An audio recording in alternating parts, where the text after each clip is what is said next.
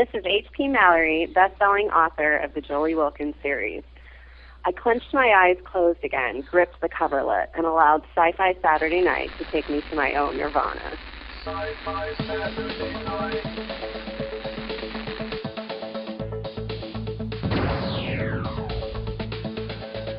Exterminate! Computer, status report. Don't blink. Don't even blink. Blink and you're dead. No! Wrong!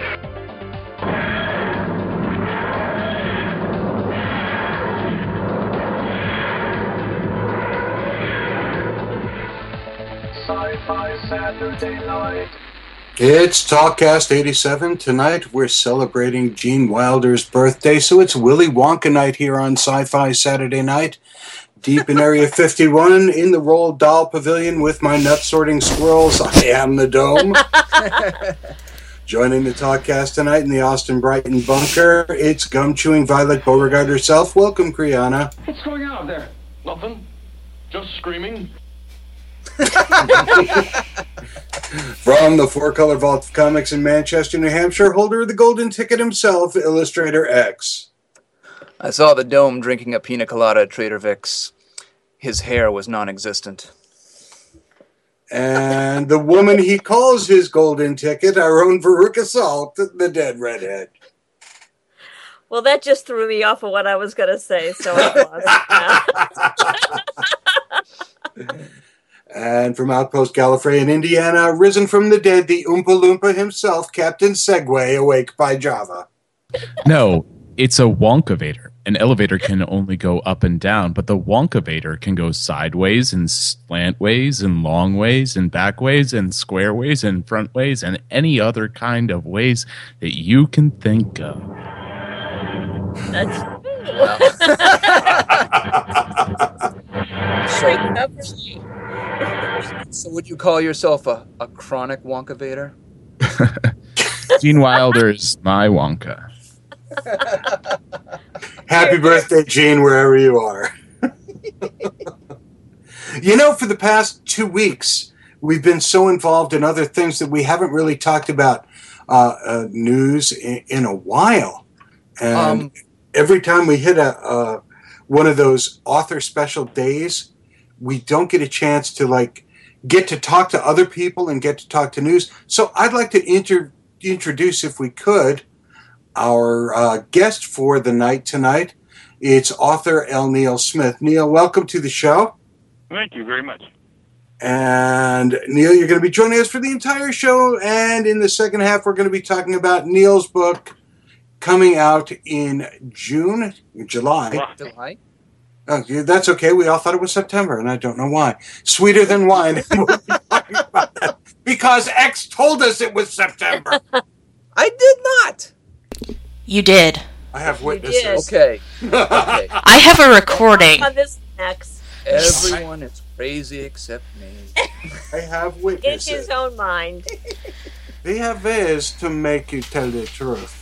All right, ladies and gentlemen, it's been an interesting week, and I think we want to start off with DC Comics, just for the hell of it, because DC Comics, in their inimitable fashion, has decided once again we're starting over.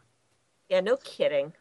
Yeah, this has been huge. I mean, basically, every comic that you had from DC for the last, oh, say 70, 75 years, throw it away because count. it never happened. Uh, They're rebooting everything. this is getting really old. I mean, we just had the whole Well- Darkest Night thing, and now they're doing this. Well, again, what they're trying to do is tie in to newer audiences, do like Marvel's been doing, and, and grab uh, more readers through the movies. And one of the big th- reasons they're doing this is they are going to start putting out their comics online the same day that the real comics hit the stores. This is a smart decision. Yeah, uh, absolutely a good idea. Absolutely. Because, uh, you know, their, their uh, physical sales have been dropping precipitously. Unfortunately, while it's a great business decision, without the, the the the storyline behind it. I it. was going to say a good story to go with it. Uh, Yeah, I mean that's the other half of the equation, and they've blown it. Well, they're also going to don't so. have.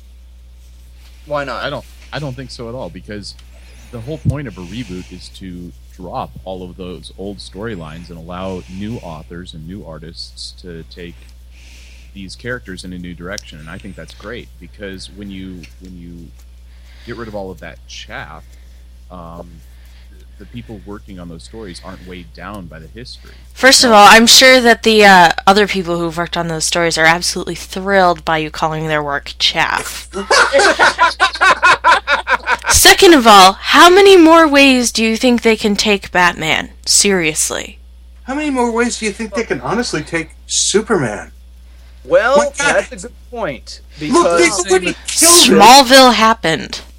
Here's the, uh, what Oh, was the name of the author that we had on who's doing the the uh, the, the story about Batman's parents? That is an awesome question.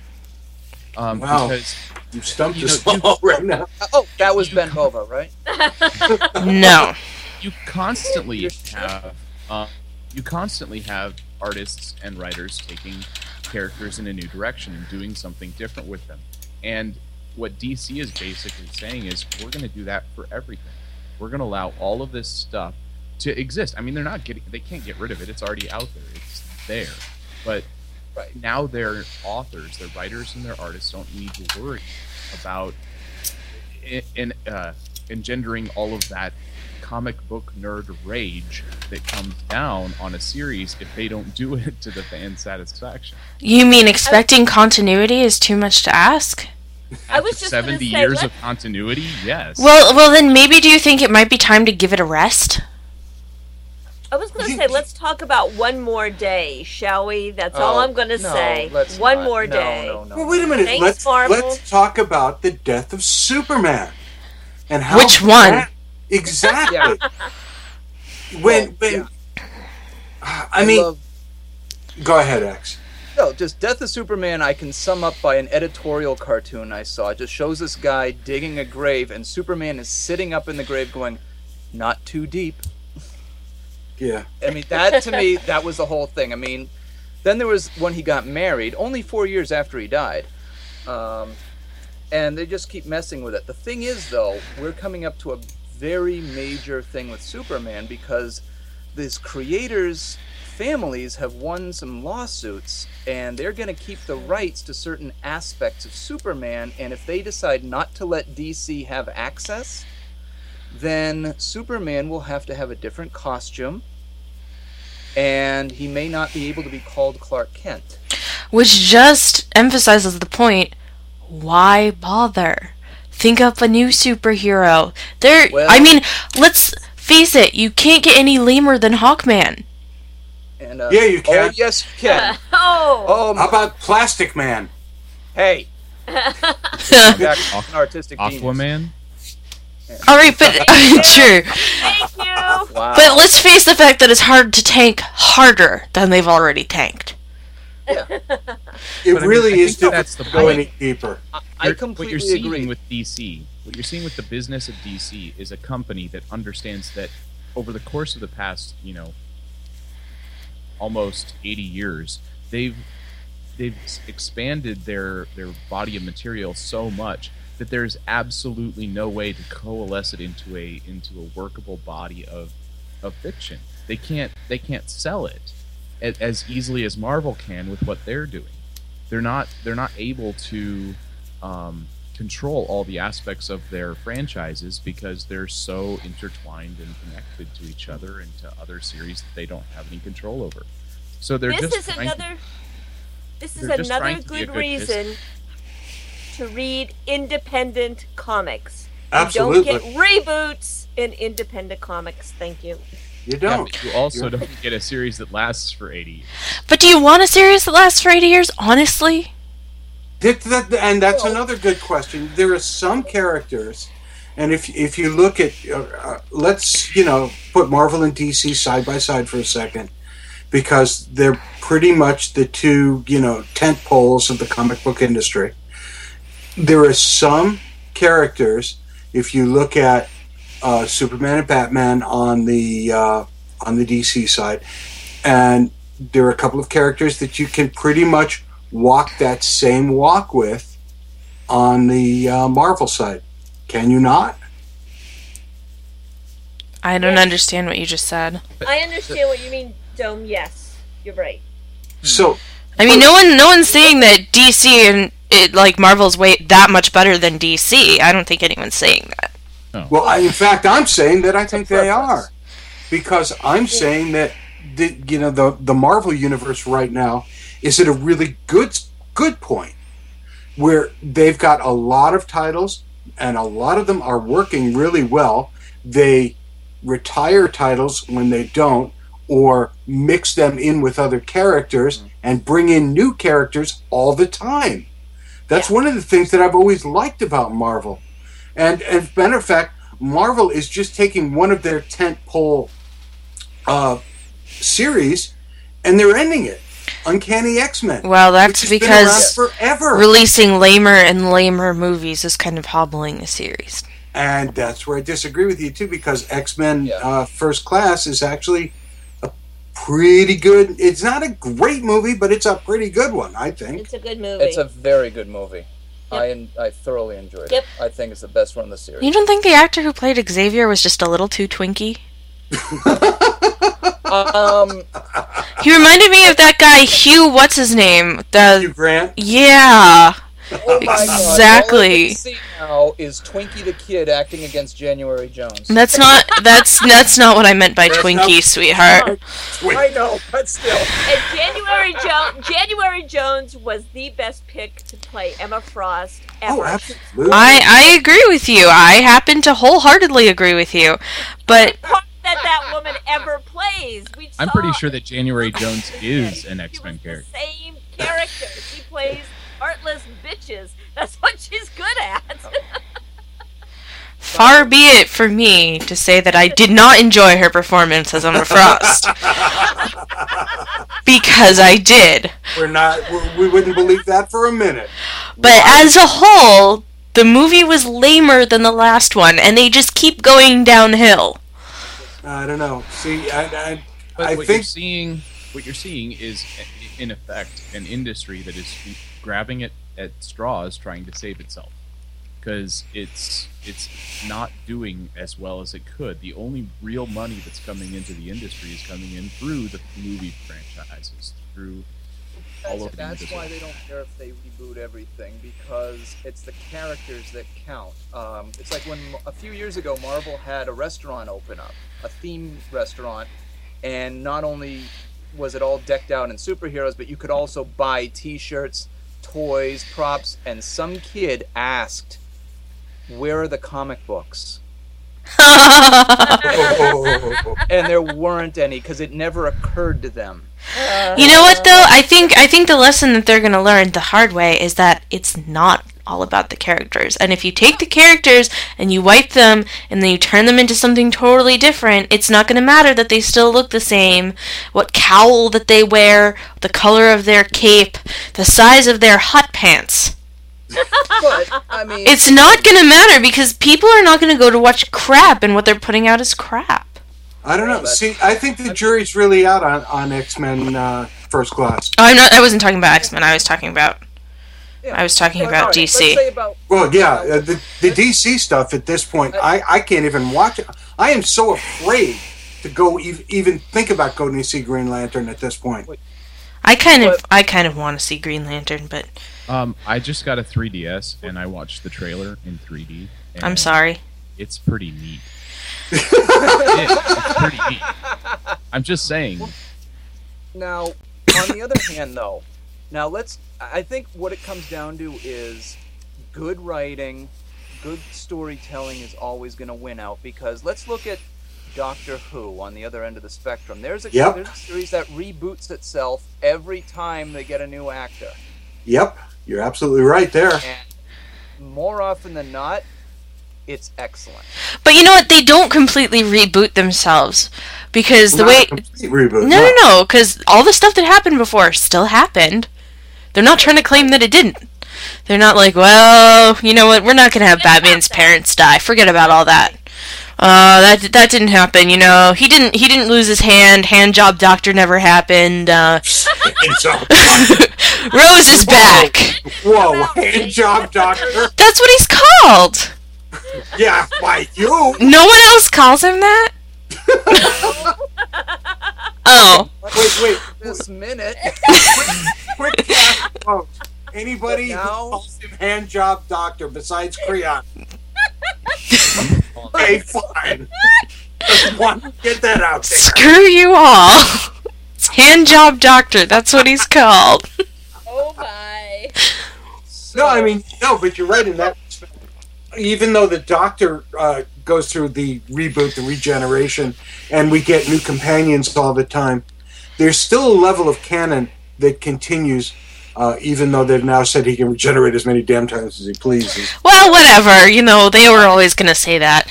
As Yeah, long you- as. Writers, You knew when they got up against that last number. Uh, yeah, well. the new writers of Doctor Who. Well, I mean, the writers of Doctor Who play fast and loose with canon all the time. They absolutely do. They do. Ignore things that they don't want to deal with, and so do comic book writers. They completely ignore things that they don't want to deal with. They take uh, uh, pieces from the past that they want to incorporate, and and they do that. And I think that you know that's an interesting element to comic book writing. But if you don't have the experience, I don't have the experience with the last 80 years of Superman. Nor do I want to go back and reread them because I've just, you know, finished the fourth season of Doctor Who and my eyes out. And you were warned not to do that, by the way.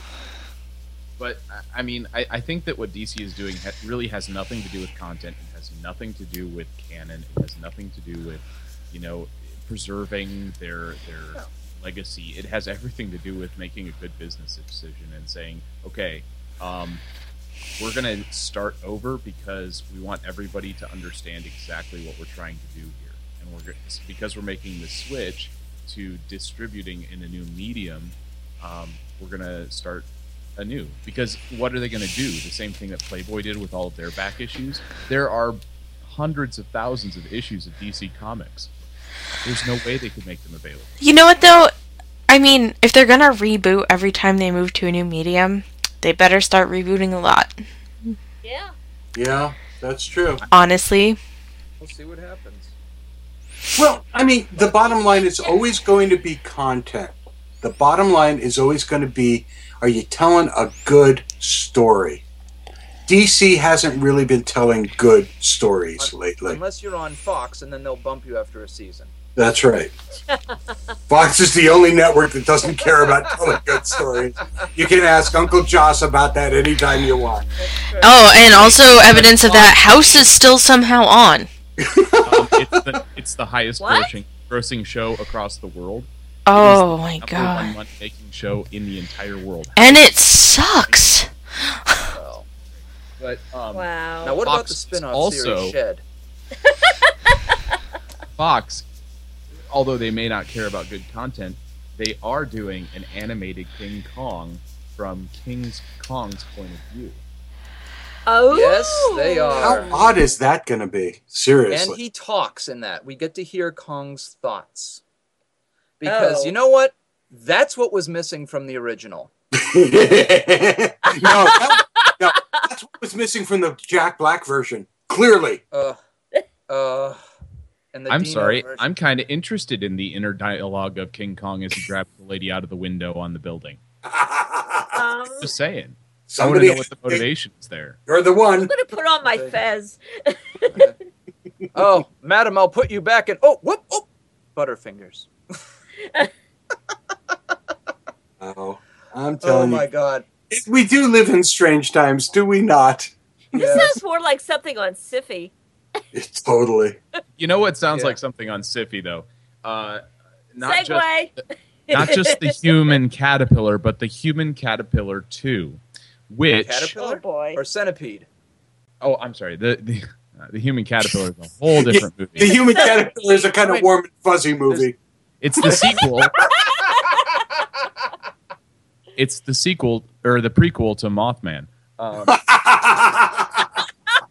the human centipede On the other hand, has been uh, has been the the British Board of Rating or whatever the rating board that decides what the rating of uh, movies in Britain should be has rejected the Human Centipede 2 because, and uh, I'm going to read this. Um, Somebody It- needs to read it.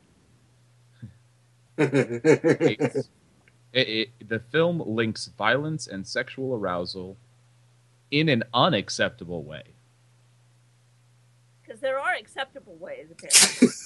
well, clearly, if you've seen British TV, there are clearly acceptable ways. But the really great thing about this this story, though, is that the director wrote a response, and he said, um, "Thank you, BBFC, for putting spoilers of my movie on your website, and thank you for banning my film in this exceptional way. Apparently, I made a horrific horror film, but shouldn't a good horror film be horrific? My dear, my dear people, it is an effing movie. It is all fictional." not real. It is all make believe. It is art. Well, Give people their own choice to watch it or not. what makes that even stranger is uh, what what else happened in Britain this week in uh, Leicester City Council uh, was asked to explain its emergency plans for a zombie invasion.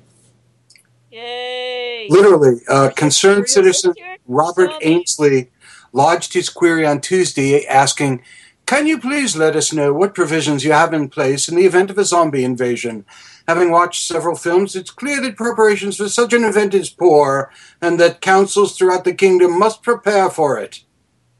Okay, so we're we're clearly not having a total grasp on reality here. Somebody Uh, watched not- Shaun of the Dead way too much. Yeah. They're really. Exp- oh my god. Our our grasp on reality is about is about as good as uh, Dome's British accent. Thank you very much. oh! Snap! Java, don't forget to bite me. Now, hey, uh, now I think every city across the world should have a plan for a zombie invasion. In fact, I. I myself am, am a zombie invasion consultant, and my fees are very reasonable. Please Oh, write my- to Awake by Java at sci-fi Saturday night.com. We look forward to your emails.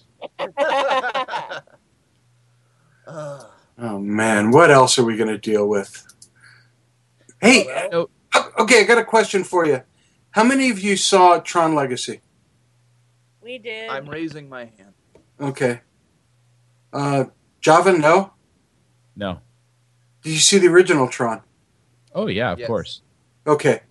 Um, how do you feel about a squeakquel? Seriously, A to Tron Legacy. Meh. Eh, Does it need one? it doesn't need one. I mean, they didn't. the- The original didn't need a sequel to begin with. It it perfectly captured 1982. And Atari 2600s, yes. Yes. oh, there he goes. Now it's going to get all moist in here. Thanks. But- Robots. 4K technology. Oh, man.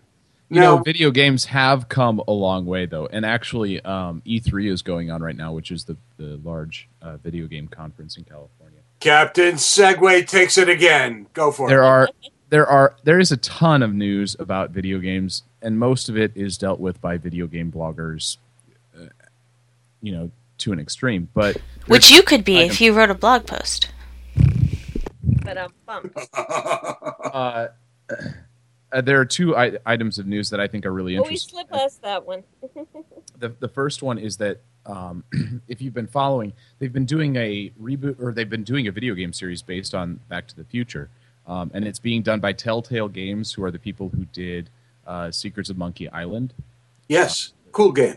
The, well, the reboot of that. You might be thinking the old one, but the, the reboot of it. And um, I actually just got one because it was free on the iPad right now. The first episode, and they are awesome games. But the news that's come come out of E3 is that Michael Fox is going to be doing a voice for several characters in the series before it ends. Really? So we're going to see Michael J. Fox, or at least hear him um, in a video game, which is going to be really cool. It'd definitely be cool to have Marty McFly back. Huh. and I, I think he's going to be playing one of the uh, you know ancestors of the McFlys, but um, we'll see. It's definitely a good series and worth checking out, especially because right now the first episode is free on iPad. So if you Very cool. All of Well- our listener who has iPads. It's And for also those- available on, I think it's also available on Steam, so you can play it on the PC as well. So that too.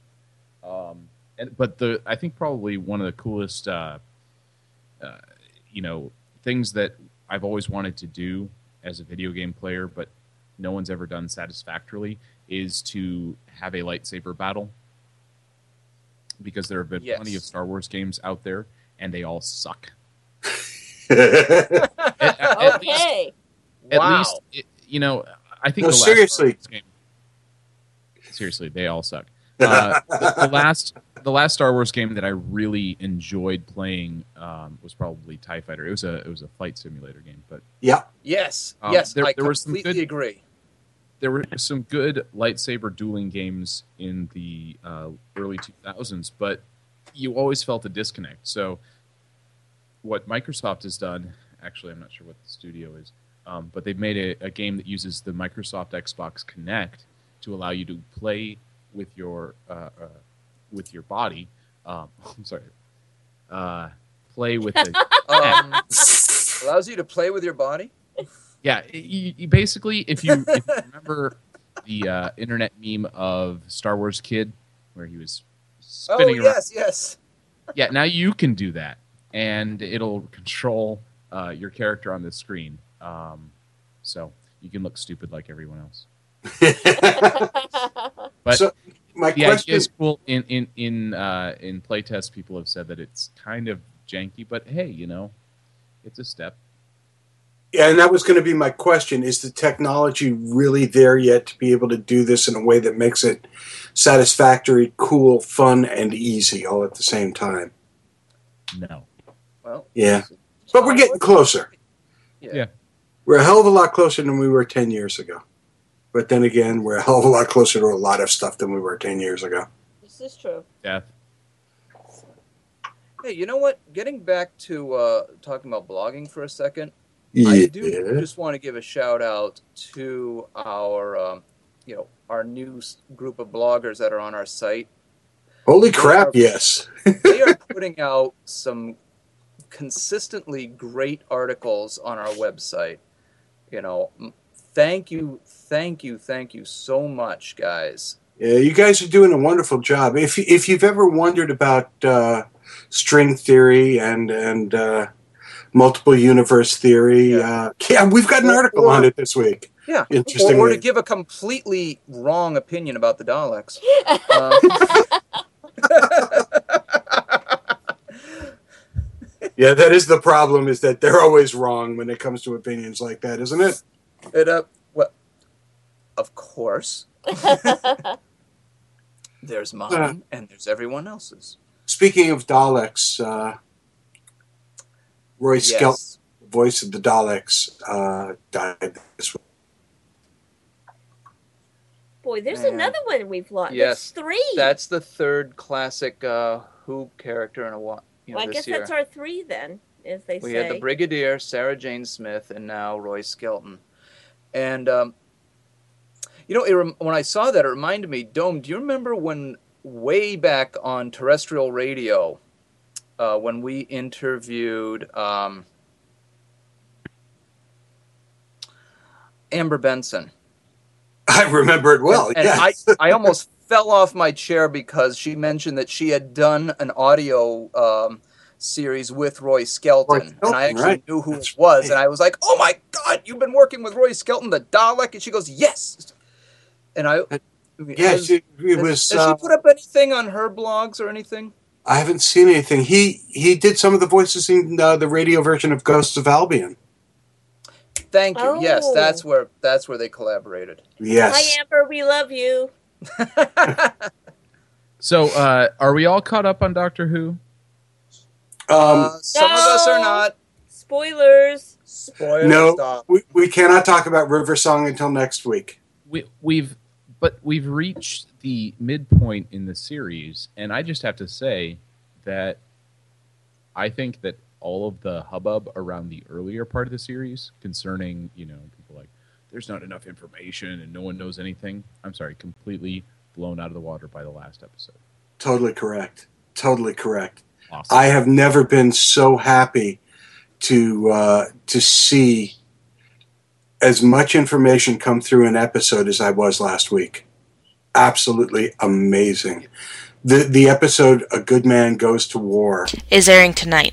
is airing tonight in the U in the U.S. So don't say anything about it. No, I'm not going to. I absolutely am not. But it's an absolutely amazing, amazing episode. And I No. cannot cannot wait to talk about it next week.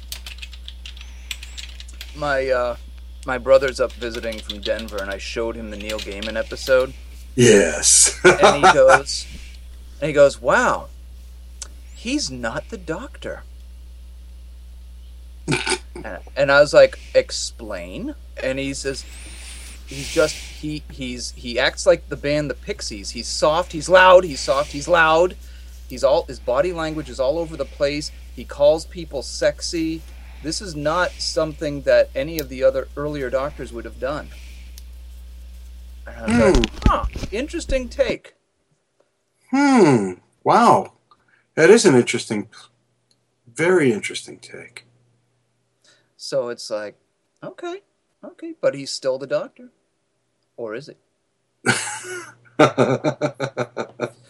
I hear, Uh, I you know, I, Uh, you know, if he was a comic at DC, he'd be rebooted in a few months anyway. that's so- right. there you go. Actually, actually, he's not because he's good for another year. So That's And true. the Doctor Comics on our IDW. That's true too. Well, not not only did uh, they pick up Doctor Who for another season, but uh, uh, Captain Jack uh, was tweeted uh, this week as saying there is plans for a crossover episode Yay! between Good. Torchwood and Doctor Who. you know he has a name other than Captain Jack. John Barrowman. No, he doesn't. Good job. But I, there's only one Captain Jack. Well, no, not true. not There's true. Jack Sparrow. There's several. Yeah, well. I Hey, think guys? we all knew when I say Captain Jack that I wasn't referring to Johnny Depp. Although, wouldn't he be interested in Torchwood? No, uh, no. Actually, yes. Yeah, fantastic. I would watch that. Oh my God. I'll take any It's- reason to see Johnny Depp. Johnny Depp is a fantastic actor. I mean, he is. I, Yeah, he doesn't have just that? one character that he plays over and over again. Not even And a little. Was Edward Very Scissorhands, but that's okay. Wow. He's gotten a little swishy in his old age. I think? hey, Torchwood did a really, really interesting thing this week. Uh, But I think it's gonna have to wait till next week because it's eight thirty-three. yeah, it looks like we're gonna have to. Which is a shame because I've lost my Captain Segway status. You Oh, never wow. had it. That's very true. oh, Speaking okay. of segues, Yes. Dome, you want to do the honors? Awkward. I would like to introduce to you L. Neil Smith, author extraordinaire. Neil, good afternoon, evening. Where where are you located, by the way? Colorado. Colorado. So it's early evening in Colorado. Mountain Yes, early evening. Early evening. Okay. Let me let me let me say something before we start this. Sure, sure. I sure. write indie I write indie comics, and anybody who wants to reboot me will be looking over their shoulder for the rest of their lives. ah, good for you. Good for you. Good way to. if you want to see some, if you want to see some of that stuff, go to bigheadpress.com. There we go. We'll we'll put up I- I a think- big head press. Yeah, I got about four um, graphic novels there. Some of them are available in dead tree form, and some are not. But you won't be rebooting Wonder Woman anytime soon, right? I, I I wanted to say something while you guys were talking, but I decided I would I would wait because uh, the fact is I started reading comics in the in the fifties, and uh, I remember I remember the Blackhawks when they flew biplanes. Okay. And, uh, yes. they were in a they were in a box. I had a cousin who was ten years older than I was, and and I read this box of comics of his, and and and his the Black Hawk comics he had they they flew biplanes. And my respect for the for the really old forms uh, is so much that I I agree. I mean, there's a failure of creativity here where they have to just bring the characters back again and again and again, and you know, do them the literary equivalent of plastic surgery. That that speaks to very poor levels of creativity. So, what do you think be happening with this stuff now? Seriously, Uh, I mean, what should what should DC be doing rather than what they're Making doing? Making up new stuff. Uh, You know, hiring people to make up new stuff. Yeah, that's something we didn't talk about. Is that uh, for the reboot that's happening, they're they're not bringing in new writers. Yeah, well, It's that's, all that's one of the season- right there. Yeah, it's all seasoned writers, seasoned artists, and it's like, well, where's the creativity going to come from? Well, people who are seasoned can be creative, but not in Oh, that kind of environment. Not with those strictures on you. Uh, you know, I've been I have been writing for for novels for 33 years. Uh, my first novel, The Probability Broach, is still in print, and it's also in uh, in graphic novel and comic book form. Uh, and uh, so I've been around, and I've been doing all kinds of different stuff. But uh, I have consistently tried to avoid getting into into a straitjacket, and and I had to leave quite a few publishers who, you know, they take you in at first because you're different. You speak with a different voice than anybody else ever has, and they like that about you. And then they spend the rest of your career with them trying to make you like everybody else. and, uh, There we so go. I decided I didn't need that, and and uh, so I've been through most of the northeastern uh, publishers who do science fiction, but now I do everything with uh, with Big Head Press or with uh, Phoenix Pick, and I'm happy as a client because uh, they don't try to either of them try to do that to me. Now it's interesting. Uh, you're you're known uh, to your readers and fans as L. Neil, and Mm-hmm. you you also have the nom de plume of being the libertarian science fiction writer and political activist. Or nom de guerre. Nom de guerre. Okay, we'll go with that. yeah, I am. I am in, indeed that. I started writing a because I hadn't read really anything voluntarily as a kid except science fiction. I I recognized right away that science fiction was the last living literature of ideas, and they wanted me to read the script, you know, the damn Scarlet Letter or uh, uh, Silas Marner or you know stuff like that. Only- and I mean, I enjoyed Moby Dick a lot, uh, but that's a great, a great, great story. The uh, you know, but I I want nobody ever asked me to read Raymond Chandler when I was in high school. That's a big mistake. So I started writing science fiction, and I wanted to change things in the libertarian direction. I mean, the whole object of that is simply to return control of people's lives to themselves. That's, I mean, that sums up libertarianism right there. And I wanted to write, I wanted to advance that idea the same way that that uh, H.G. Wells attempted to advance socialism through his work, or you know Edward Bellamy, who wrote the worst uh, socialist novel ever written, called Looking Backward. And the way Ayn Rand advanced uh, uh, freedom ideas in, in Anthem and, and Atlas Shrugged, which most people don't realize is a science fiction story.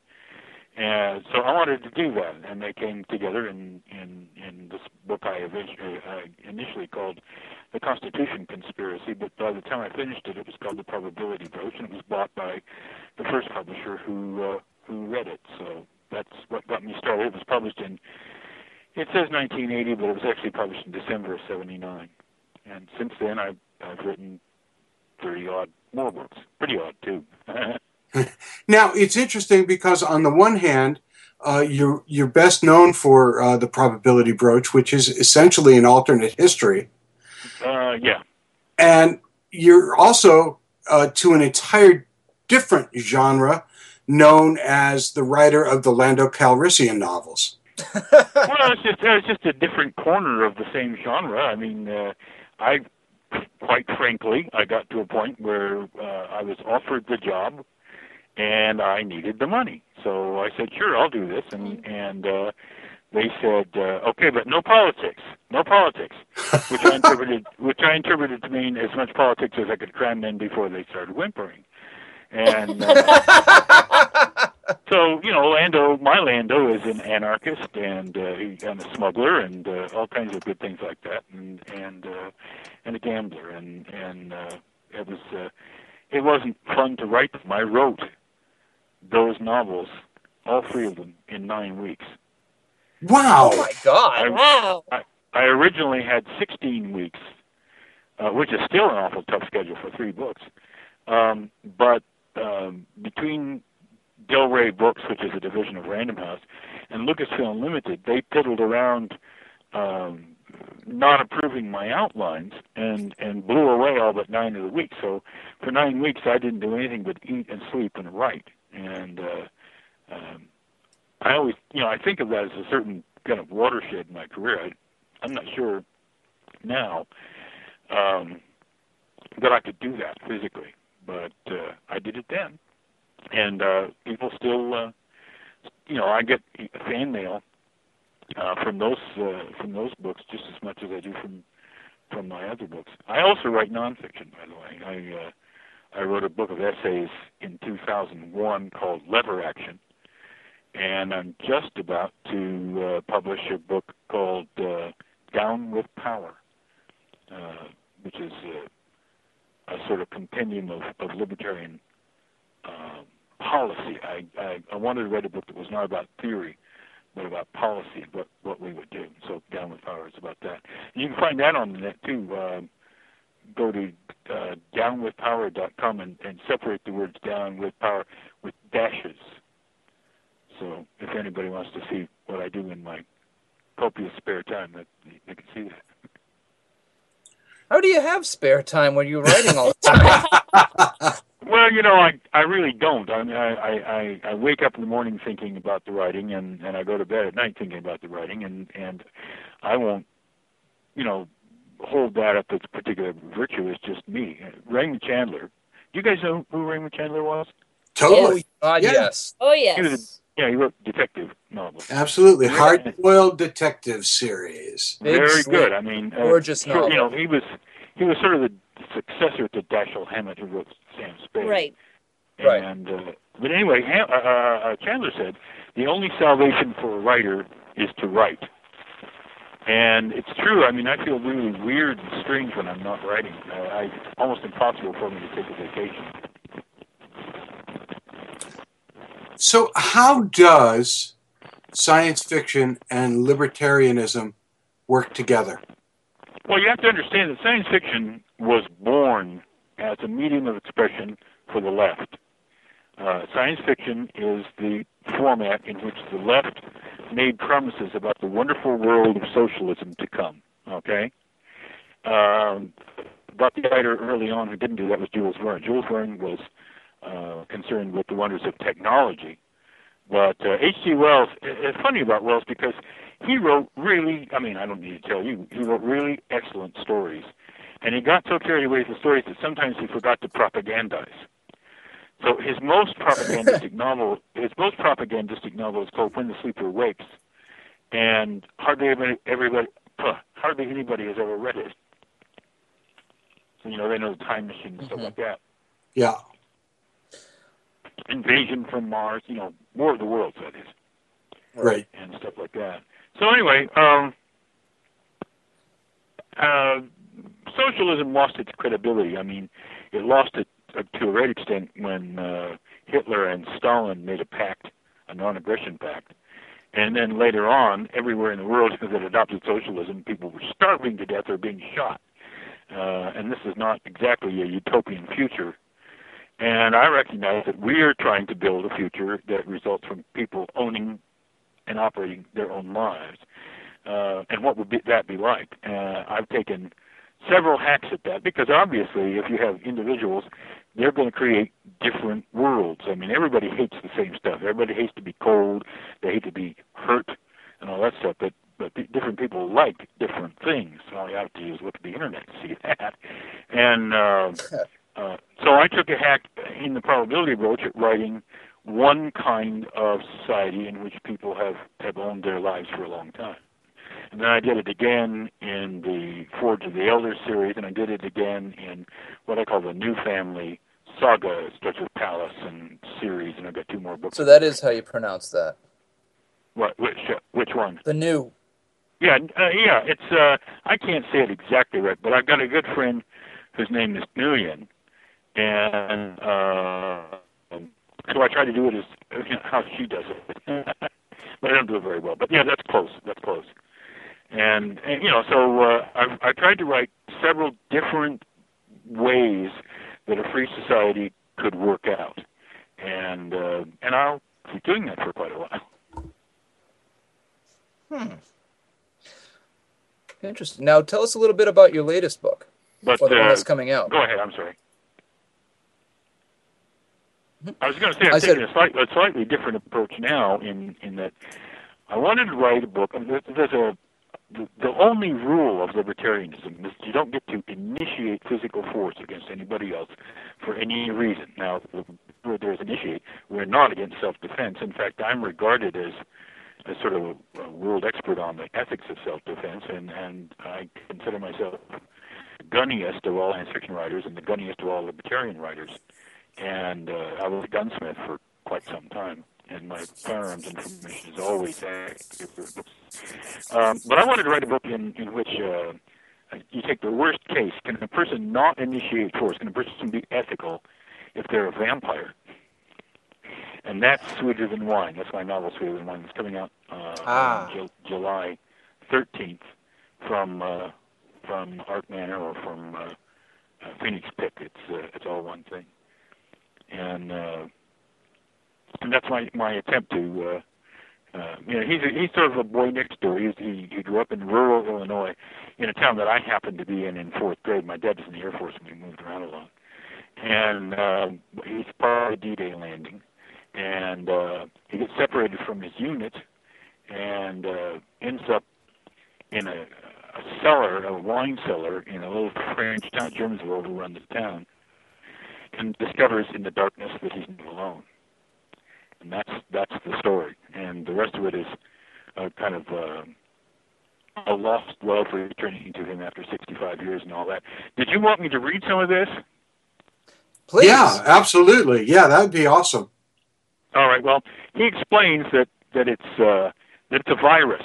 Okay, he's done a lot of research, and and he's talk, talking more or less now. He's 90 years old, but he looks 24, and he's acting sort of as a private detective in uh, in a small town uh, uh, or a small city uh, north of Denver called Longmont. I actually call it uh, uh, New Prospect because I wanted to uh, combine elements of Longmont and my hometown, which is Fort Collins.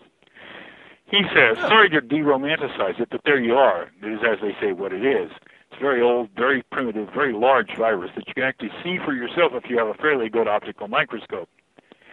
I got my dose a couple of weeks after D-Day, having unexpectedly survived the terrors of Omaha Beach. I got separated from my unit. I was a second lieutenant, and I guess nobody missed me, and wound up alone in the picturesque little uh, French village about 20 minutes before it got overrun by the bad guys, trying to arrange a resurgence against the invasion. In a little postcard perfect but abandoned house, it didn't take long to discover a cleverly concealed wine cellar. The French had made a fine art of hiding their best stuff from the soldiers of all nations. Behind a false wall in the basement. Outside it was bright and sunny, houses surprisingly pristine in their whitewashed glory. I pulled the fake wall into place behind me and sat in the dank, stuffy, musty smelling darkness for an hour, trying to figure out what to do next. Before I really noticed it, I wasn't smelling mildew anymore, but something else, something elusive, evocative, giving me a feeling that I was uh, uh, that was all wrong, considering where I was and what was going on. Outside, I could hear the Huns in combat boots stomping up and down the little street. I could hear the occasional car and even an armored personnel carrier. Once or twice, aircraft that didn't sound like our own flew overhead. And still, the sensation that was half aroma and half imaginary spiders crawling up and down my neck uh, persist- persisted. I squatted where I was, one hand on my sidearm in a slack tissue holster, thinking how a good how good a drink of wine would be right now if I could only make myself move. Move! I whirled and reached behind me in the darkness, my outstretched hand landing on something I hadn't felt since Sally Danforth had given me a spectacular send-off in her father's hayloft the day after I'd graduated from local Aggie College and enlisted in the United States Army. That Hitler was going to get his now that I was in the fight. My hand, it seemed, had found a breast, a very warm, very soft, moderately large breast. A left breast, to be precise, under what felt to me like a uniform shirt. For some reason, I didn't withdraw my hand immediately. Normally, I'm somewhat bashful, and that would have been my reflexive response at any other time, on any other day, in any other war. But I kept it where it was, instead enjoying what it was feeling. A soft voice said, Do you like that one? I have another very similar. And that's how he meets the, the woman who sires him. nice. nice. she's a she's a Romanian pilot, um, and at some point he asks, "Well, what about the other members of your unit? Are uh, are they vampires too?" And and she says, "No, but they're Romanian and they understand these things." So she, she, she she flies at she flies at night, but she has screwed her little airplane into the ground uh, near this village too, and she's been hiding there. And they enjoy four or five weeks together. They don't have anything to eat. All they got is a whole place, a whole cellar full of wine and each other. And that's how they meet. And then loses track of her uh, after the Allies come through and doesn't see her again for 65 years. That's Wow. and when she does, when he when he does, she does show up, she's got uh, something pretty terrible following her. So Hmm. you think Those whatever kind of would make a readings are those kind of Pardon readings me? are what I was going to say. Those kind of readings are what keep our listeners listening. So, And, you know, I think the burning question with all of our listeners right now is, please, please tell us they don't sparkle. if they sparkled, my daughter would kill me. There you go. Uh, you know, we. Uh, I my uh, my uh, my vampire training is old school Hammer films and stuff like that, and and uh, and also I was a, a completely uncritical fan of Buffy. I I confess it freely. Um, What's and, not uh, to love? Come on. Yeah, well, there you go. There you go. I also the best liked. Um, around. do you remember a very short-lived uh, series called Moonlight? Oh my God! uh, yes. What a great that was- series that was. It was, and it was destroyed by the writers' strike. I'm told. Um, I really Yeah, enjoyed that. I was I was prepared not to like it because I started um, Sweeter Than Wine about 25 years ago, and then suddenly on TV there was this thing about this vampire who was a uh, homicide detective for the Toronto police. Remember that? Yeah. oh, that was Forever Knight. Forever Knight. So I put it that was I a- put it on the shelf. You know, Well, wait. You the didn't only difference. write yeah, in the- a person named Skanky, did you? yeah, yeah, there you go. Anyway, uh, uh, uh, I put it on the shelf because of that. And also, I had an agent at the time who didn't want me to. I mean, he had me in a niche. I'm a science fiction writer, and I can't do anything else. Technically, Sweeter Than Wine is science fiction. There's no mysticism in it at all. Um, and it's, as I said, it's a sort of a tr- uh, an exercise in, in ethics, although it's uh, sexy and violent, and uh, I think a good time will will be had by all. I I can hardly wait until it comes out. I um, I like the characters, and and uh, I'll be very interested to see what people think of of the characters in to, in terms of who should play them in movies and stuff like that. So I think I have a better may have a better crack at the movies with this book than with any of my others. Awesome. Vampires being all popular and all, right? Yeah, they are right now. They are pretty much all the rage. well, I was told 20 years ago that vampires were over and nobody was interested in them, right? They're like And a then, of course, tide; they go in and out. Yeah. Same with zombies. Well, I, I, I, I, don't. it- I have to confess, I don't get the zombie thing. But I will tell you that advising an English town on how to deal with zombies is kind of futile because they can't have any shotguns. Yeah, a good point there. Good point. I mean, they've had, this is. I, I think it might be a plot by the zombies to disarm the British so that they'll be easy prey. And in fact, So the last couple of administrations, the last couple of administration administrations have been clearly led by zombies. Well, you know, So- we, we can thank Sarah Palin for, you know, informing us of the history lesson that Paul Revere was warning the British that they couldn't come take our guns away. So I hate to tell you this, but she was right. they cannot take our guns away. Oh Yes, boy. that- well, yes. I mean that, that that's the whole thing about that day in history. The uh, it, indeed, Paul Revere did ride partially to warn the British that they were in for a world of grief if they screwed around with us. And the British were there specifically that day. They sent two units of men, 1,200 men altogether, in two units of 600, up to seize the colonists' arms. And and so, uh, you know, everybody hates it, but the fact is, Palin was right about that. Right on. He rang those bells so hard. I don't know. I don't know anything about that. I, I don't live there. But You're the next town over. Eleanor, know, I it's been really, really interesting talking to you tonight. We're looking forward to uh, your new book coming out, and the title of that book is Sweeter Than Wine, Sweeter than wine. a And look, zombie, and look for down. I'm sorry. Go ahead. a zombie novel of vampire. a za- I'm sorry. Oh, sorry. Oh, Don't. Dome is so excited about the hayloft in the breast. I don't know. Yeah. I just got On that note, we're done here. Well, I here. thank you all very much. This has been this has been a great deal of fun. Thanks, Jill. Pleasure. Hey, X, you're up. Hey, it's that time. Okay, folks, next week, fresh from a stopover at Callahan's Crosstime Saloon, author Spider Robinson will be joining us. Woo! Then on June 25th, Anthony Del Col and Conor McCreery will get Hey Nani Nani with their hit comic series Kill Shakespeare. On July 16th, the extraordinary Matt Durson and the League of Ordinary Gentlemen podcast will be here. On July 23rd, Ted Woods. You met him at the Boston Comic Con, now read his latest anthology fiction. July 30th, we get super knocked up with filmmaker Jeff Burns and crew. and on August 6th, Everett Soares takes us on a grand adventure with the Sky Pirates of Valandor. Sci Fi Saturday Night is the official podcast of the Boston Comic Con and of Comic Art House, your one and only source for original comic artwork. Visit Bob and Kim at comicarthouse.com for the best deals on original art from dozens of your favorite artists. Tonight's outro music provided by Zenoise. Pick up their CD, The Benevolent Beast, on iTunes. Dome? Okay, it's been an interesting night. From the Alston Brighton Hellmouth outside of Boston, the sweetheart of the soundboard, Kriana, thank you for all that you do.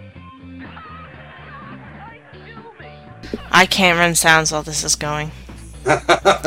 From the Four Color Vault, the comics, great thanks to Illustrator X and the Dead Redhead. Night. Night. And from Outpost Gallifrey, our gaming editor, thank you, Java.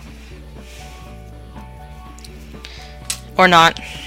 Or I think he's muted himself once again.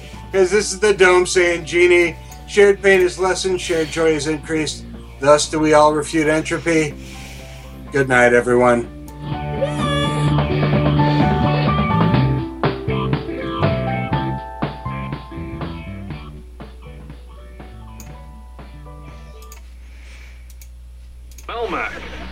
That was the name of my planet.